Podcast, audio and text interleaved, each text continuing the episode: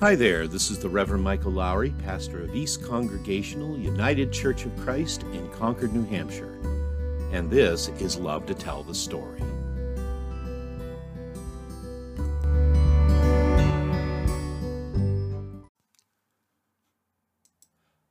I'm sure that all of us have come to times in our lives when it's become not simply desirable, but necessary to be doing some cleaning out.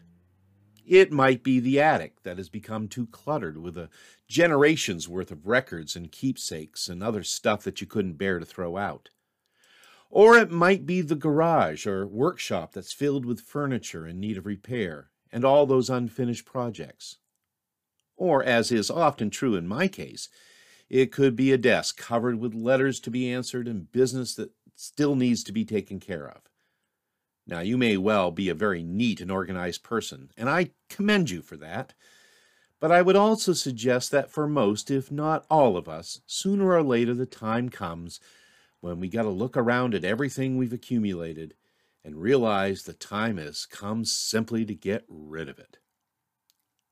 I remember that on one of our moves from one church to another, the movers packed a box of things from our old home and labeled it miscellaneous. As I recall, as the movers were unloading things into our new home, I had absolutely no idea what this miscellaneous box might contain. So I told the movers to just put the box in the shed that was connected to the garage, figuring I would just get to it later. Well, seven years later, we moved again, and in the process of sorting and reaming things out, I finally opened up this miscellaneous box and discovered that there was absolutely nothing useful, nothing meaningful, or nothing even remotely memorable inside of it. Friends, the movers had wrapped up some old magazines that had been on a nightstand, a couple of empty mason jars, and I kid you not, a few rolls of toilet paper that had been under the bathroom sink.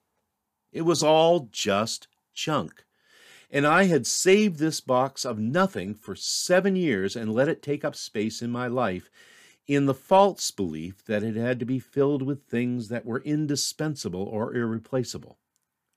Rest assured, that box got cleaned out. And at least in that one small moment, our burden of stuff was made considerably lighter. This week in the church, we're beginning the season of Lent which is a time in which our shared worship and our study focuses on the meaning of the sacrifice Jesus Christ made upon the cross for you and for me, and what that sacrifice means for you and for me as we take up our own crosses and follow Him. It's a time for deepening our relationship with God by seeking to walk a little more in step with Jesus in the entire journey of our lives and living. But part of this requires getting rid of all the things that hold us back or weigh us down, like the burden of old regrets and past mistakes, like the debris of nagging doubts and long held fears, like that which provides sheer suffocation of choices, those choices that always seem to leave us mired in sin and regret. It makes sense after all, before we set out to go anywhere, we always need to ready ourselves for the journey, right? Well, so it is with our Lenten journey. To make ourselves spiritually ready means that we should be cleaning up and cleaning out our very lives, that we might rightly pick up our crosses and walk with our Lord with confidence and with stamina. Traditionally, on Ash Wednesday, as Lent begins, we read a passage from the prophet Joel. Blow the trumpet in Zion, it reads. Declare a holy fast. Call a sacred assembly. Gather the people. Consecrate the assembly. Bring together the elders. Gather the children, those nursing at the breast. This verse is a call to worship in the fullest and purest sense of the term. But what we need to understand is that this particular worship gathering is not primarily for the purpose of celebration, but rather for confession. This is a call to repentance, a call to return to God, a call for faith to be renewed and for loyalty to be restored. This is a call for all the people to come in deep humility to receive the mercy and forgiveness of God. Rend your hearts and not your garments, says the Lord. In other words, there's more required here than simply going through the motions of confessing our sin. This is about true repentance for the sake of God's mercy and, and truly cleaning out the sin that has separated us from God and from one another. And that, to say the least, can be a difficult thing. It requires from us true honesty and deep humility of spirit. And it means that we need to confront our sin as something real. And without, by the way, adding the words, yes, but, as in, yes, I have sinned, but I have several excellent excuses. To return to God takes a willingness to leave behind old ways and old attitudes and to fix our course by the lead of the one who is wiser and more powerful than we ourselves. It takes a determination to turn ourselves 180 degrees in the opposite direction of where we're headed, as well as the openness to receive grace when we find that we can't make that turn all by ourselves.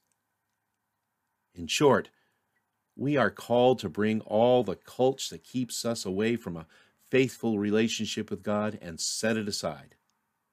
Assured that in divine love that sin will be carried away from us, never to burden us again. But the key here is that first we have to go and bring it out of hiding, to confess its uselessness, so that then we can let it go.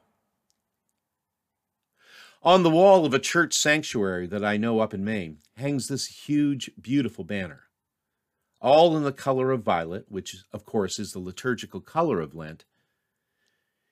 There is a picture on this banner of a broom. And beneath this picture of a broom is printed the words of a prayer that has been attributed to a young girl from Africa. O great chief, it reads, light a candle within my heart that I may see that which is therein and sweep the rubbish away from your dwelling place. My friends, I pray that we, each of us will take some time today and certainly throughout this Lenten season to sweep out the dwelling place of God within our hearts, to remove the rubbish that is accumulated there. Let us confess our sins. Let us lay our burdens at the foot of the cross.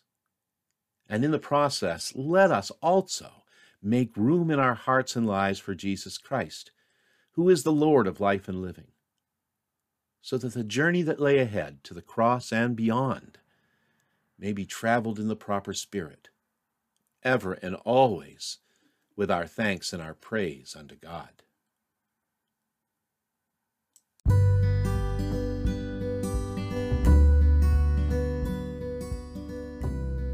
And that brings us to the end of this episode of Love to Tell the Story. This is Michael Lowry, and I thank you for listening today. And until next time, stay safe, be well, and may God bless you with a great day every day. Talk to you soon.